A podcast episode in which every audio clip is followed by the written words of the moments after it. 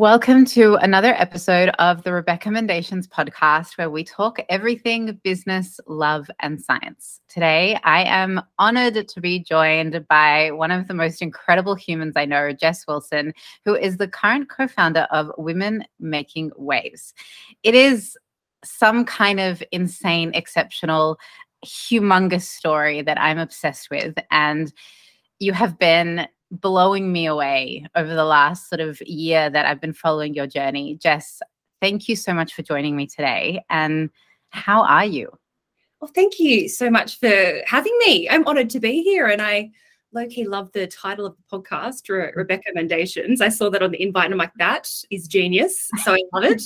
and so excited to be here. And I'm great. I'm just really running with the full throttle energy and pace we have for tw- the start of 2023. So, yeah, I'm great. How are you? It, it's seriously huge. Like, I have been following this story and this journey from the moment you started to talk about it. And mm-hmm. it's so powerful in terms of like the the foundation of why it exists and this is this is where I want to start. I mean, for anyone that hasn't heard of you or your businesses because you've got multiple, um, let's let's give a little bit of background because it's there's there's so much um, inspiration to to bring from this story. Totally. Um, so I've had everything but a conventional career path. I grew up in a very small farm town, started my first business when I was 16, which was running events in different paddocks and scaled that to do 16s, 18s, 21st, and realized that I had a bit of a knack for entrepreneurship and business. I then went and studied uh, business and events management. And I had a careers advisor tell me that I didn't have it in me to have a career in the fashion industry, in which I went back to her and told her to simply just watch me as I go and figure it out on my own. And I did. And I went and I uh, worked throughout Australia, New York, and Paris Fashion Weeks from the age of, I think I was 19, and learned a lot around how the industry was structured and was this audacious, ambitious 21 year old who wanted to merge tech with fashion. And I did that via STASHD, which was my first tech business, um, being an online shopping app. And we scaled that into 130 countries. I was on a, a TV show in China called The Next Unicorn, which was a cross between Shark Tank and The Apprentice.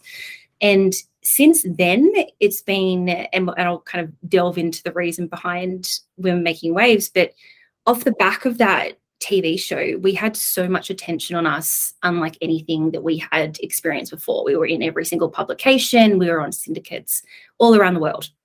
And unfortunately, as I was raising money throughout that, I was, you know, quite severely sexually assaulted by a prospect investor and it really threw my life into something that I did not expect as a, a, a female founder in her 20s.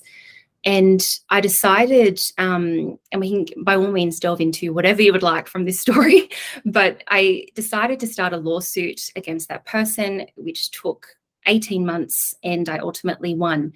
And on the back of that is what is now inspired women making waves in that I wanted to really take everything that I'd learned from a first-hand experience of navigating a lawsuit and pull it into something which I firmly believe has the ability to make massive amounts of change on a legislative level when it comes to women's rights law reform. So that's where we launched Women Making Waves, which is a NFT business which essentially funds and scales women's rights law reform and a little bit around how I got here. So it's been anything but overly conventional and that's it from like an aerial level but yeah it's just been a bit of a whirlwind there's so many things in this story that i want to pull apart and you know every time i've heard you talk about this and every time i've listened to a podcast or an interview where you sort of go into a little bit more detail mm-hmm. it's very upsetting for me and especially as as a woman in all elements it's your biggest fear right yeah. to have that experience. And in one way or another, we've all been through something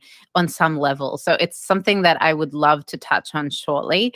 Mm-hmm. Um, but one thing I really can't dismiss, which is the beginning of this story where, you know, you set out to integrate tech with fashion and that's what that was the the beginning catalyst to where you are now as well in the tech world why why tech because when when you were doing that at you know we're not far off in regards to age it almost wasn't relevant in some capacity. What made you think like yep. to go in that direction? You're so right. And it wasn't relevant in any capacity at the time. People thought I was insane.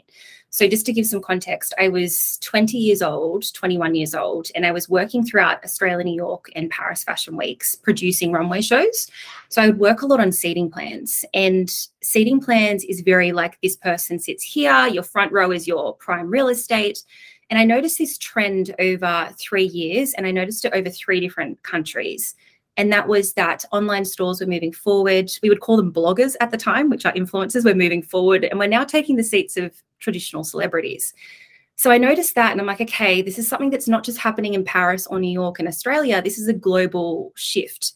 And I remember speaking to some of my colleagues, keeping in mind everybody I was working with were in their 30s and I was 21. So I had a different lens of the world as well. And I thought, what would happen if we could pull together this user experience on mobile? Because millennial who are essentially the gen z's of now back then millennials don't want to be going to multiple different websites to shop multiple different brands. They want to have access to everything and no one really sits at a desktop either. So i thought what would happen if we put it on mobile but also gave it a user experience that was unique to millennials? Um, and that's when i literally booked a one-way ticket to silicon valley. Did not know a soul um, no, I knew one person who had a friend in San Francisco who had a spare room. So it was kind of like Airbnb before Airbnb was a thing. So I stayed in this spare room of a friend in San Francisco and I just Googled fashion tech events and I went to every single fashion tech event, ended up networking. Next minute, I'm at Google, Yahoo, all these places and just really was pulse checking ideas with them. And you're right, in that Stash was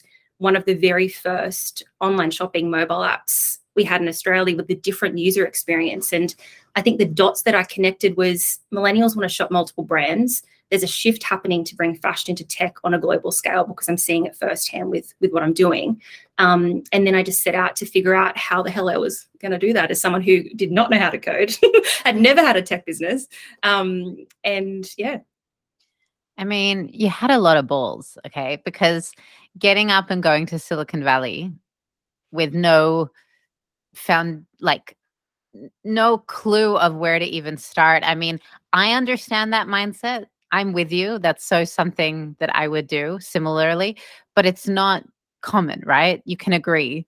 It's not normal. But I think yeah. the thing that I had on my side for when I got to that part of my story is I'd already started to think like that and start to think outside of the box before I even got to STASHD. Like the way in which I landed these jobs in New York and Paris, I'm from Coffs Harbour. I was one of six people in my year at school. Like it made zero sense on paper for that to even be any sort of possibility. But what I learned very early was that you can literally think 20% larger than somebody else and a lot of the time get the outcome you want. So I was very audacious in how I landed those jobs as well. So I kind of took the same thinking and was like, all right, let's let's try a different industry now. Do you find that's a common pattern amongst um, fellow entrepreneurs? Like I find when I talk to a lot of startups that perhaps maybe I am coaching or like, you know, a friend of a friend wants some advice, they're mm. often like, but, you know, I'm so scared and I'm like, how do I, it's so much work and I have to do this and I have to do that. I'm like, well, look, here's you, here's the position you're in, and here's your goal. And the only thing left in between is time and work, right? And it sort of doesn't really matter what that work is because the time is going to happen anyway and it's up to you to make a conscious choice to use it well or not. And that sort of is that entrepreneurial mindset of like you just make shit happen. Like you just figure it out and you just go and do the thing and there is that limited space of that fear um, and like over analysis of the task in essence. Like you you know do you find that's quite common for you and yeah. i think it's you don't have to do it you get to do it. And that's the really cool part is like you want to create this vision for your business or your life like how freaking cool that that's even an option you know what i mean? And i think society now we tend to a lot of people kind of tend to sit at this kind of vanilla level whereas if you push yourself past that 10% 20% more than everybody else and think outside the box and maybe send somebody helium balloons to get their attention or send them you know something to show that you're thinking differently and you you know who they are and you want to approach them and you've got a business proposition i think people would be shocked at how much you can get back from that because it's literally just the slightest more effort you need to put in to get huge amounts of return from it's very true Mm. Did you do that? Did you send someone balloons?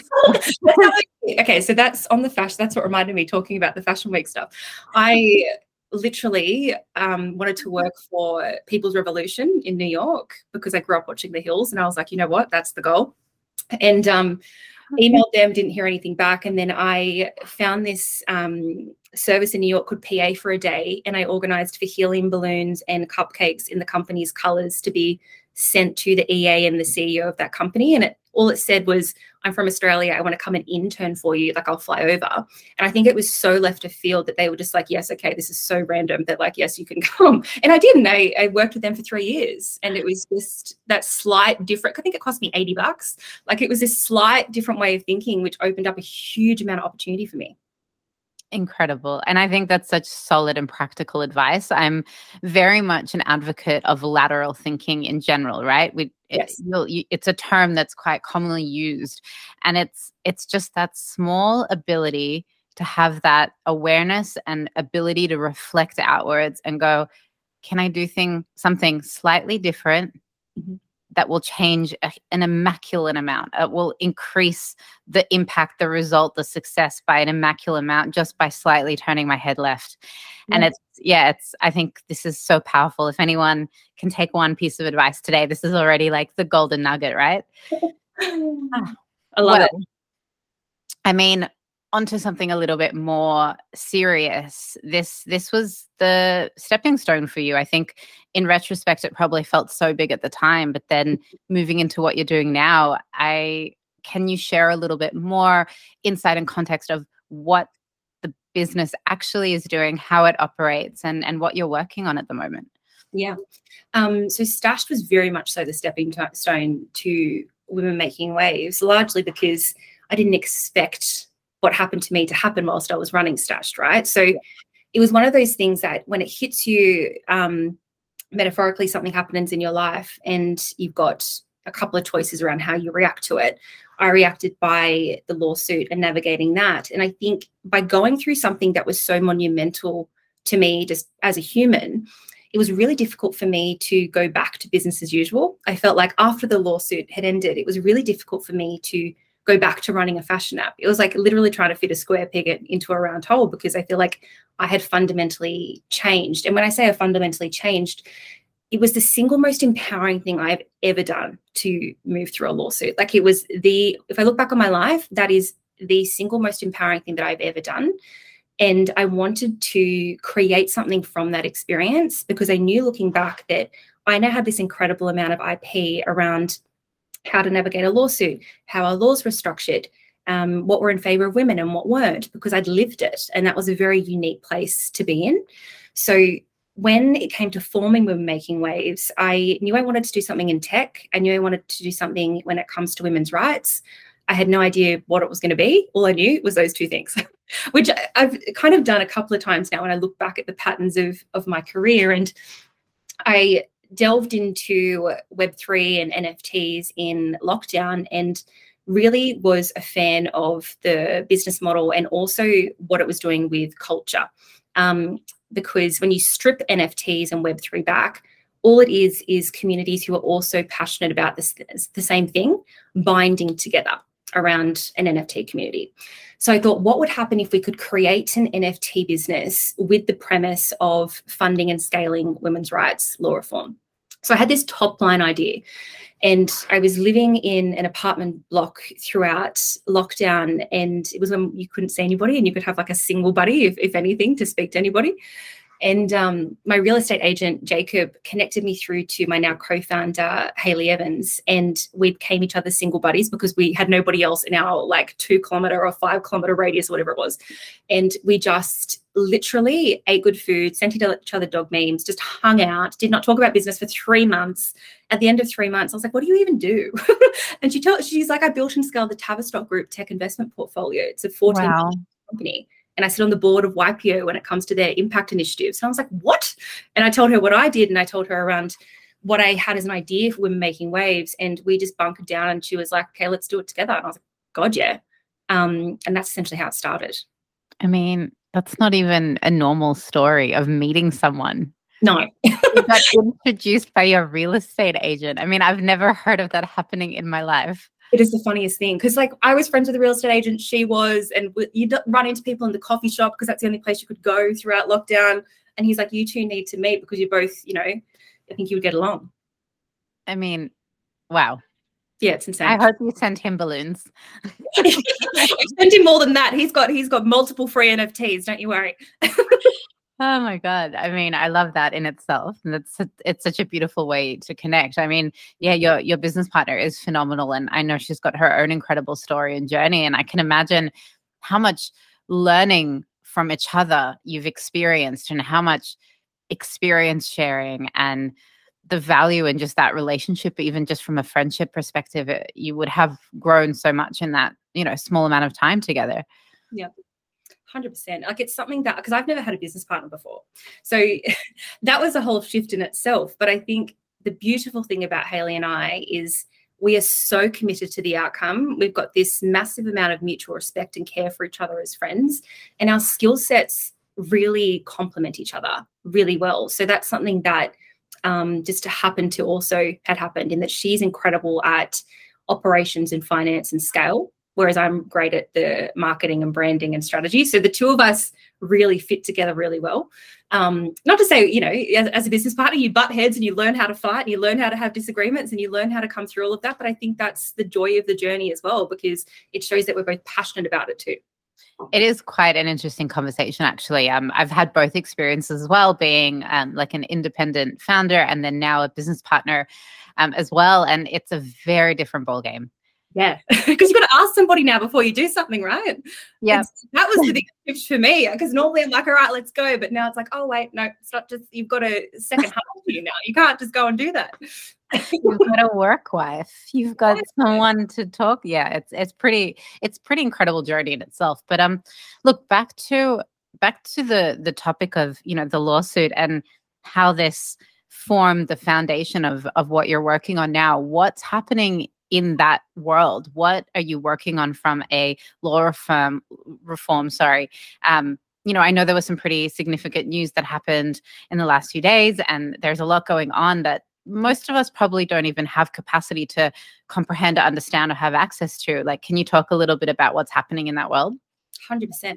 I might give a little bit of context around how we built that foundation yeah. and then what laws we're tackling, because I think it gives some good context because to be frank, it hasn't been done before. So if I go straight into that, people are going to be like, what is she talking about? So what we've built is essentially um, this platform so that people can buy an NFT and 50% of everything that we make through the business is filtered through to an index fund that we have in a joint partnership with a company in the US called the Giving Block. And what that allows us to do is to partner with what we call our law reform partners and impact partners. And these are people like Nina Funnell in Australia, equal rights advocates in the US. And we literally set out and identified and met with all of these experts who accumulatively have changed over 44 plus laws and we have direct partnerships with all of them. So it's not like we go to their website, we make a donation. We have direct partnership scopes of work with each of the impact partners that we work with. So each time somebody buys an NFT, kind of B2C wise um, or B2B wise through Swell Club, which is our offering to corporates, 50% of that goes through to our impact fund. So that essentially, from a charity's perspective, takes away that pain point of because when we were speaking to charities, they spend 80% of their time fundraising. And we thought, and Haley really honed in on this, she thought, okay, what would happen if we took away that financial burden and let them focus on what they're good at doing, being changing laws? Because changing laws is like that is it. Uh, like when I found out law reform was even possible, that that was a thing, it was the most mind blowing moment to me. And I thought, why on earth aren't we running around like everything's on fire trying to fund these people? Like, seriously, like the sheer fact that it's possible to change legislation and we have partners who've changed 44 laws is wild. So that's some context around how the business is set up. Um, when it comes to what we're focused on in the US, our kind of company that we work with, Equal Rights Advocates, they've recently introduced a law into California which allows entrepreneurs to sue their investors if they're sexually assaulted. Wow. Previous to that, that wasn't necessarily well, it was possible, but it's really difficult to do. Right. So a large part of the funding will go towards them to scale that out into other states, which obviously is very meaningful to me and and uh, I'm sure millions of other people in the US. And then a, an incredible achievement that Nina announced yesterday is they've been able to unlock a substantial amount of funding from the New South Wales government, essentially so that the number of trauma informed courts for minors can move from two to 200 in New South Wales. Wow. minors going through this process are now going to come across people who are more trauma informed. And that's to the tune of $64.3 million that they've been granted to be able to do this. So okay. it's something that is just mind blowing. The sheer fact that this is, yeah, I just find it incredibly exciting and, you know, impactful.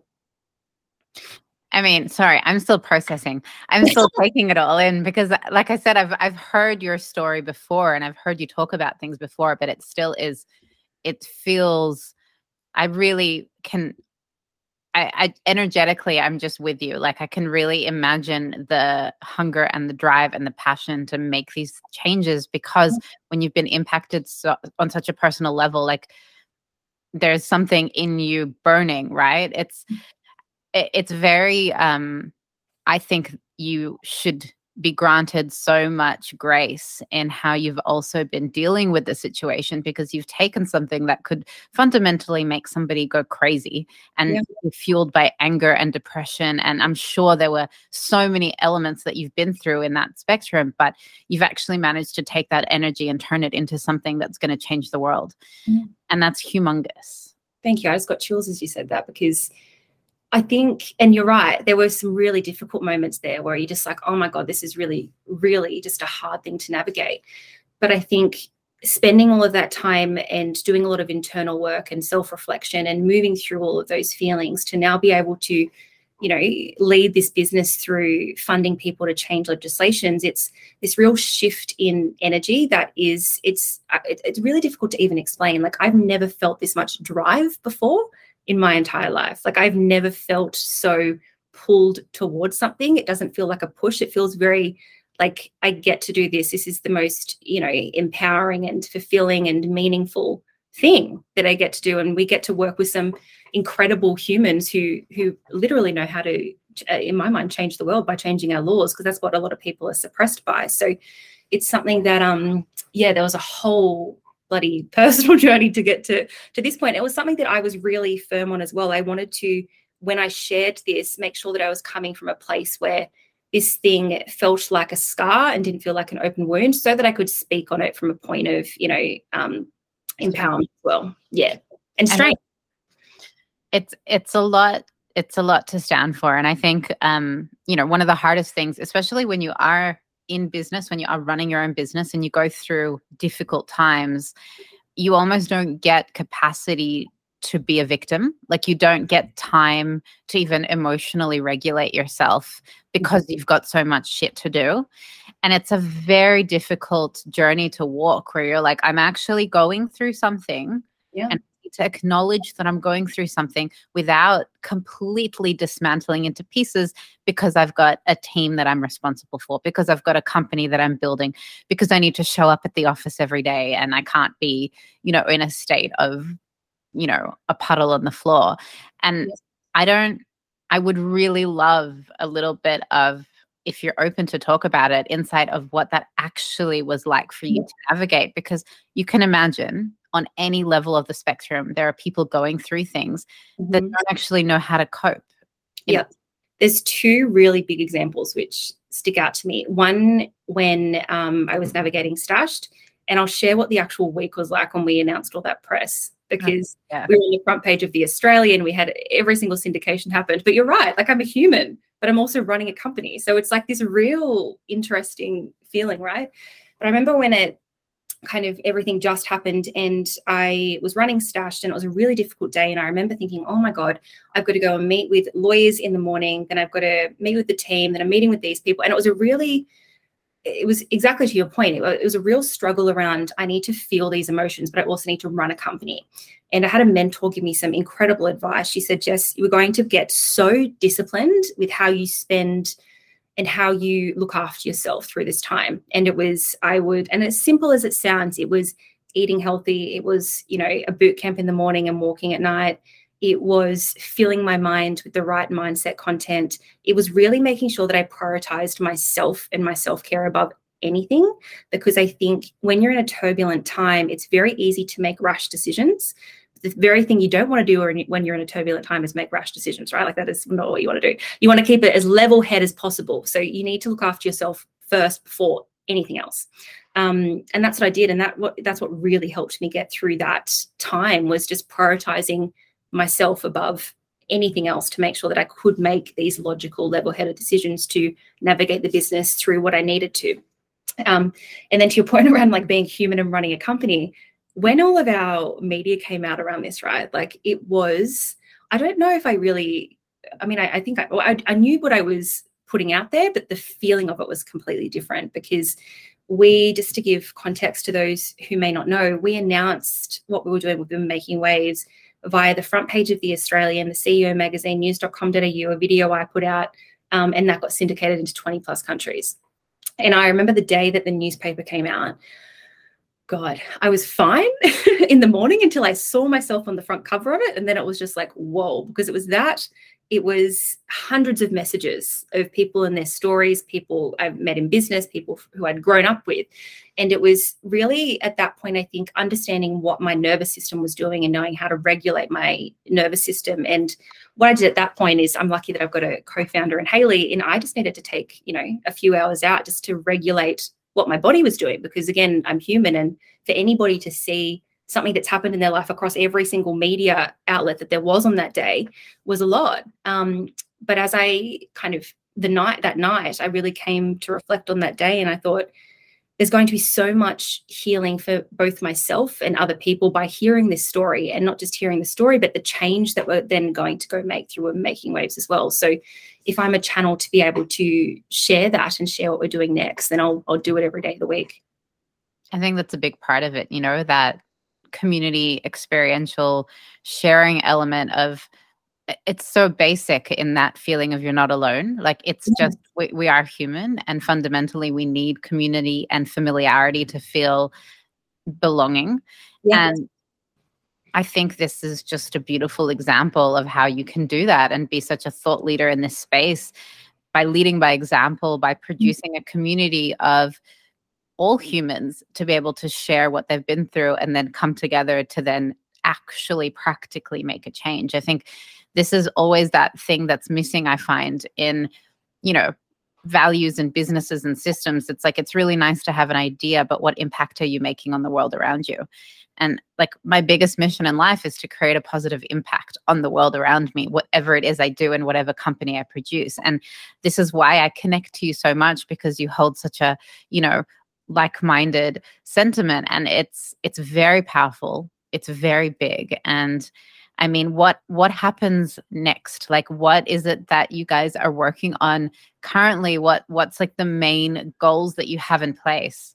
So much.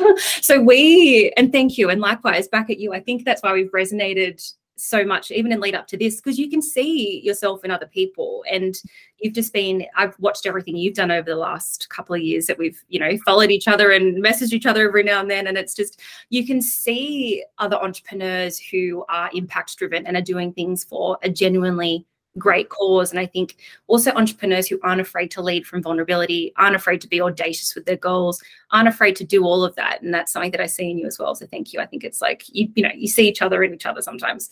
Um, but what we have planned this year is a whole heap. So we launched a campaign that went relatively viral on LinkedIn called I Took the Pledge, which we incentivized VCs like your Blackbirds, Airtrees, Rampersand to post in support of women's rights law reform.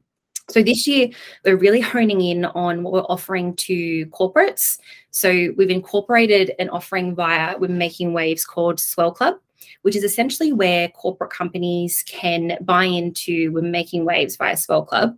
And that gives their employees access to a whole heap of perks, such as co hosted events that we're co hosting with. I don't know when this podcast comes out, but co hosting events with like Google, for example, are just huge brands that we have here in Australia where their employees can attend to network, um, access to our digital platform where people can learn more around women's rights law reform wellness content via a partnership we have with the Chopra Foundation and Deepak Chopra, which still feels wild to say, and um, and uh, leadership content as well. So we essentially look at Swell Club and look at NFTs as a smart membership, and now we're packaging that up and selling it to corporates. So that's a huge focus for us this year, as well as just expanding out what we work on with our impact partners. So what laws they're going to be going after this year, and just really honing in on what we can do from a tech and impact perspective to get to our our, our end goal, which is funding and scaling women's rights law reform. So we really just t- taken everything we learned from the first couple of months live and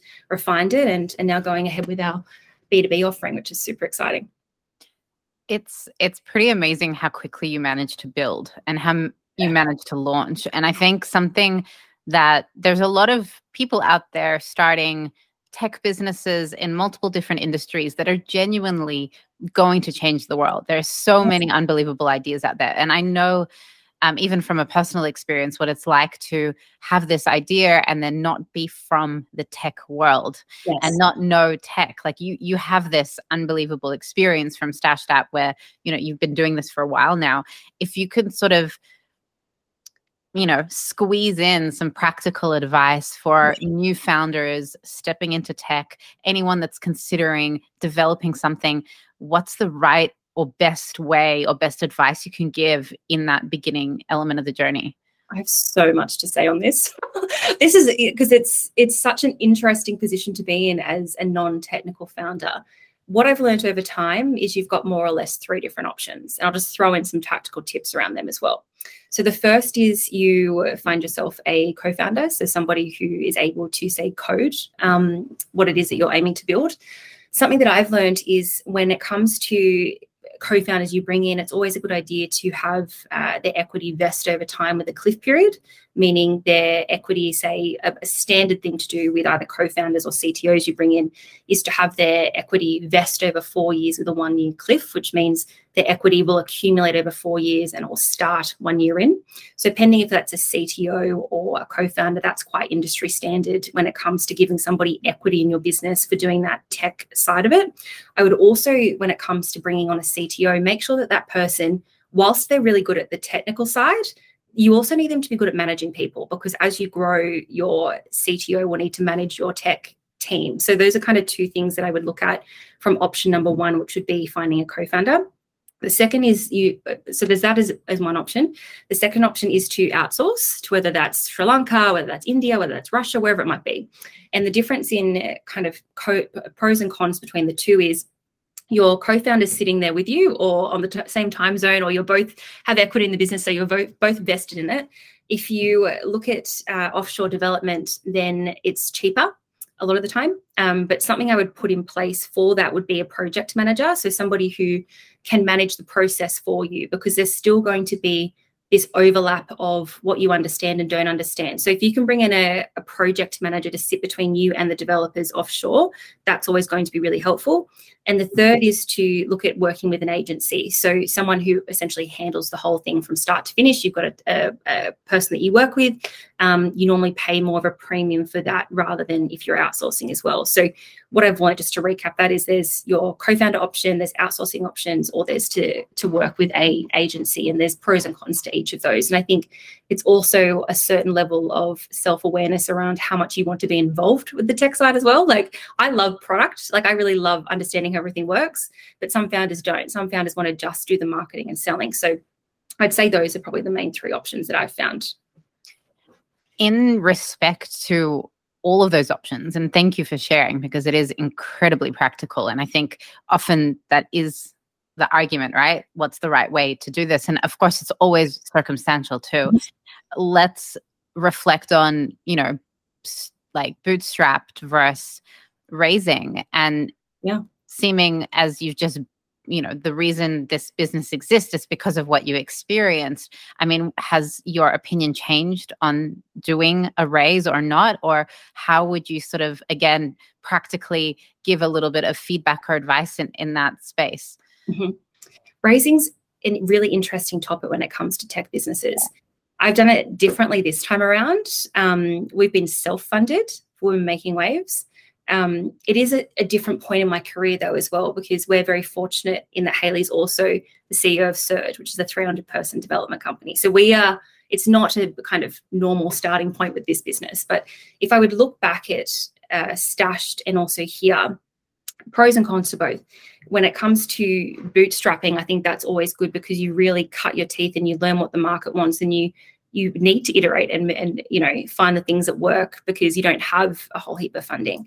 Funding in itself is a whole topic in that i think going into the biggest thing that i've learned is your investors are someone who, or people that you want to be as values aligned with as possible in that you want to make sure that they see the same vision as you. You want to make sure that if and when things don't go right in business, because that will always happen at some point, you've got people who are going to roll up their sleeves and help you. Um, so you want to make sure that from an investor perspective, you're vetting your investors to make sure that their values aligned.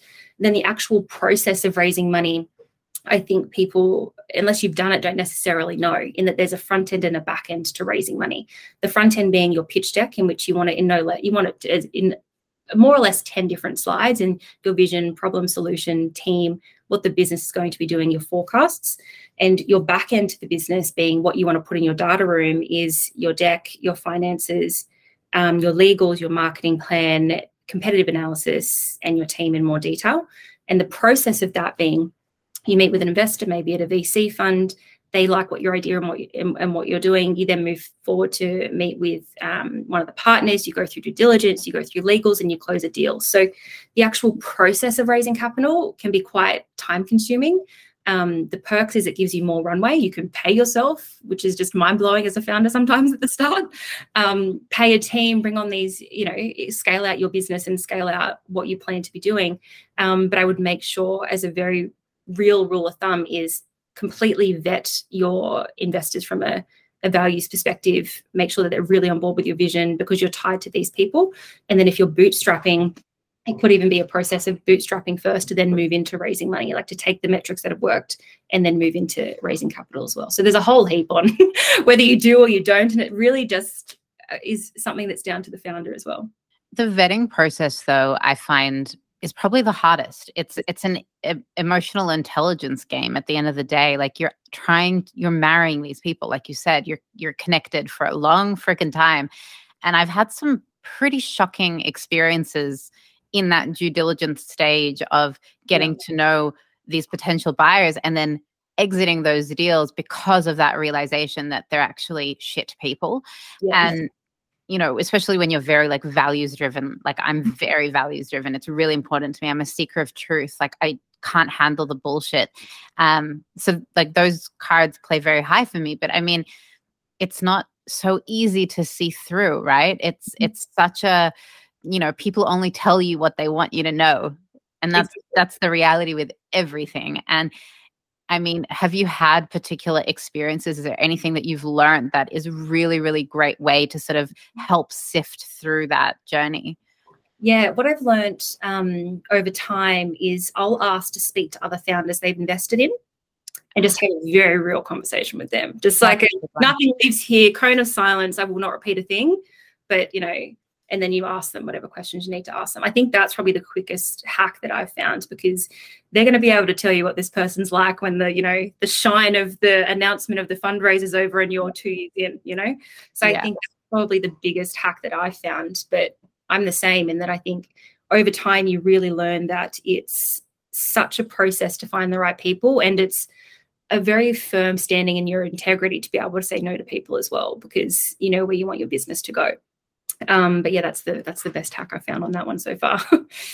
it's a big topic, huh? And I mean, you know, just reflecting back on this small snippet of your story, I mean, you were so young when you started and you know you obviously had this in you like you you know you shared when you you were still in your hometown and you know in that entrepreneurial mindset which i love like you and i have such funny similar stories i'll tell you later um but it's it's a lot to grow up like you grow up with this like it's a very different mm-hmm. childhood or youth in in aspect that not people not many people can also understand to grow mm-hmm. up with your business like so that's true. all you know like i was also i was 20 when i started soul cup so 20 just about to be 21 and you know i'm just uh, I'm 29 now and you know that's like 8 years of your life and essentially yeah. that's your adulthood and so similar to you um you become a different person.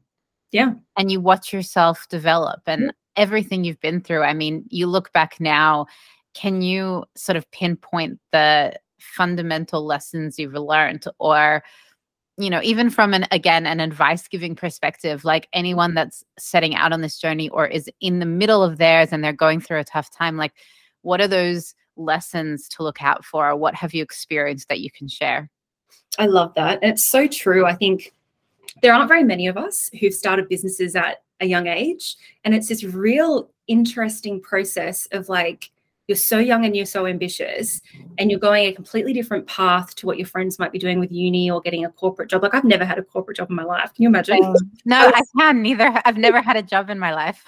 Yeah but like we're not it's not an overly normal path to go down yeah. right? Um, yeah. and it's really interesting because it's your and i only realized this uh, kind of to the extent with starting women making waves is a large part of your identity becomes yeah. founder of Stash becomes the business. And I think what I've learned on kind of retrospect moving into this company is I'm not my business, I'm the founder, and there's a company. And that was a real learning for me that took a bit of shifting and then work on in itself, right? Because I've I'd grown up as through for eight years. This is this is, you know, Jess Wilson, the co-founder and founder of Stash. Like it, it was very much so part of who I was um, and emmed today. Like that's part of integrated now into women making waves. And I think a, a key learning is to continue to be ambitious around what you aim to to do and to to by all means go out and do that to be incredibly self-aware around what you're good at and what you're not and if you're hiring plug the things that you're not good at as quick as possible. Make sure you have an incredible lawyer, an incredible accountant. I adore my accountant and my lawyer, like they're near family to me. Like they're just Richard yep. and I'll give them a shout out because I just adore them. Um, I think that's really important. And then to also just when you have an intuitive feeling around this is what the business needs to do, listen to that. Because I've had so many times, whether it's been advisors or investors or you know people who were more successful in the in the industry were telling the 24, 23, 26 year old version of me that something wasn't possible or that something would not work. Um, and each time I went against that and listened to myself, it would. And each times I didn't, it wouldn't. So I think really honing in on your gut instinct is a skill. And people don't realize that. The more you listen to yourself when it comes to your gut in business, the stronger it comes becomes. And the more you can lean on that and then eventually decide not to even question it at all. So I think those are some really key learnings just over the last, you know, however long it's been. How old am I now? Yeah, last eight, eight or so years. I mean, I couldn't agree more, especially in regards to the intuition. I think, um, you know, if we want to talk about women in business as well, obviously it's a big conversation. Women generally have a stronger intuition and generally are more in tune with it. And we have a knowing like you. It's it's there and you can't deny it it is this like superpower of being a woman and i really feel it feel that and i know that um, one of my biggest lessons coming out of what i've experienced like covid really impacted our business and it was a huge setback and very much like you i experienced that fundamental feeling of i'm not my business I am the founder of this business, which maybe is failing, but I'm not a failure. Yes. And it's it's such a big breakthrough to overcome. It's it's debilitating to actually have that awareness to then feel those emotions and overcome it. Um, mm-hmm. But it's also that intuition and listening to it, respecting it, being in your feminine and operating from your feminine rather than your masculine because you're able to like receive and reconnect with yourself and understand that intuition so much better and you make such better decisions mm-hmm. they're they're backed by your entire being you know yeah. um but it's i think that's a big topic in itself and i feel like you and i can talk about that for a long time and I feel like on that, right, there's certain moments in business where I think it makes a lot of sense to think less and feel more. Like, yeah. what is your gut instinct right now? Like, what feels like the next right move? Like, what is your intuition saying right now? Like, that is a real, there are moments in, in business that that is what I know I prioritize, and I'd imagine you would as well. And it's like really feeling into what feels like the next right move because you know at the end of the day. Your body knows, your intuition knows. You know when it's for me, I knew when it was time to do this new business intuitively. I was like, okay, this doesn't make any sense on paper, but here we go, you know, because it's just the more you listen to it, the more the stronger it gets. Exactly. And I can imagine, like, you know, on that, when you were in the midst of the worst time, when you had just gone through what you'd gone through in those early years, um, you would have been really operating in your masculine in the sense of, you know, trying to stay strong, really almost probably having to disconnect from your emotions because you had to like keep your shit together, right? Mm-hmm. And then now, you know, you have this softness about you, you have this strength to you, you have this self empowered confidence that's like radiating. You've got this like beautiful glow and like sun shining energy because you're like in your element, you're living your purpose, you're making shit happen. Mm-hmm. I mean, I can only imagine how you're feeling right now and you know it's emanating through the work you're doing as well so it's it's it's incredible to watch oh thank you i need to bring you around with me Just, no but it's you're right in that when everything happened it was a very almost survival mode and it was yeah. in your masculine it was like one foot in front of the other but i think the beauty of doing a lot of internal work and self-reflection and understanding what my nervous system was doing and building myself back up and seeking justice and turning this pain into something that's been so purposeful is you really come back to yourself and who you are and it just is this really grounded centered feeling of I've worked through a lot, and through that, I've built so much self trust within myself. And now I know whatever happens, I'll be able to move through it and I can back myself. And I don't have to be this kind of wall of, you know, just keeping everything in or keeping everything, you know, appearing a certain way. I can just simply be myself and do what I love to do. So it's this really just, you know, beautiful outcome of something that was really tough at the time. And I think on that, you know, it's so upsetting and devastating that you had to go through the shit to get to this realization. But the truth is, you don't have to. People don't have to go through something terrible to connect to themselves, to exactly. have a regulated emotional state, to have that resilience, to have that self awareness. That's just work. That's self development. That's taking the time to acknowledge that you have those powers to do so. And I think, again, like it's that one message that if someone's listening to this that's so inspired by your story, but they haven't experienced anything, you mm-hmm. know, on any spectrum, and, you know, we hope that's the case, you can still work on yourself. There's yes. always an opportunity for personal development. And I think that's that like neuroplasticity, that rewiring, that like, you know, real wholesome connection to the body and mind. I love this. It's it, and it's so true because everybody has their stuff. Like everybody's got something that you know they could be working on within themselves. And I think for me, and I know a lot of people, like I want to live the biggest, truest, most most fulfilling version of myself. And to be able to do that, it requires working through a lot internally. And I think if anything, coming out the other side of something, which was the toughest thing that I'd ever been through, it's so worth it because you get so more in in tuned with who you are so much more in tuned with what's possible. Like you feel a lot better. Like it's a real just interesting process and i think it applies to to your point everybody. Everybody can do that type of work and it's it's a very fulfilling thing to do. I think everything you're doing is deeply fulfilling at the moment. It's it's unreal and i'm I'm so excited to sort of follow along this next stage. I think it's going to be bigger. You know, every time I, I look at you, every time I sort of check in, I know it's getting bigger and bigger. And I mean, if we can sort of tie this whole beautiful episode together and there was one message that you could really get across, um, what what would you leave us with? Oh gosh, that's such a big question. Something to inspire somebody's day as they finish listening to this. I would just say trust yourself. You know what your next move is. It's just having the courage to act on it. That's the hardest part. That's right. Yeah. Jess, I feel like I could talk to you for another seven hours. I have so many other questions and, and topics to bring up, but I'm so grateful for your time and what a beautiful story. And um, let's make sure everybody has access to follow the socials and the page to get involved to see how they can support as well. Amazing. And thank you so much for having me. I knew that we would have a conversation like this, but I just, I've so enjoyed this. I think it's just, yeah, it, it, this is, I, I love this type of conversation and thank you because I think it's refreshing to have conversations like this and, you know, share insights like this and share how people like us both think and feel around what we're navigating. So thank you. Um, you can find us being Women Making Waves at at womenmakingwaves.nft on Instagram, and we are womenmakingwaves.io when, when it comes to our website. Ah, amazing. Yay. So thank you so much, Jess. Amazing. Thanks for having me. Ah.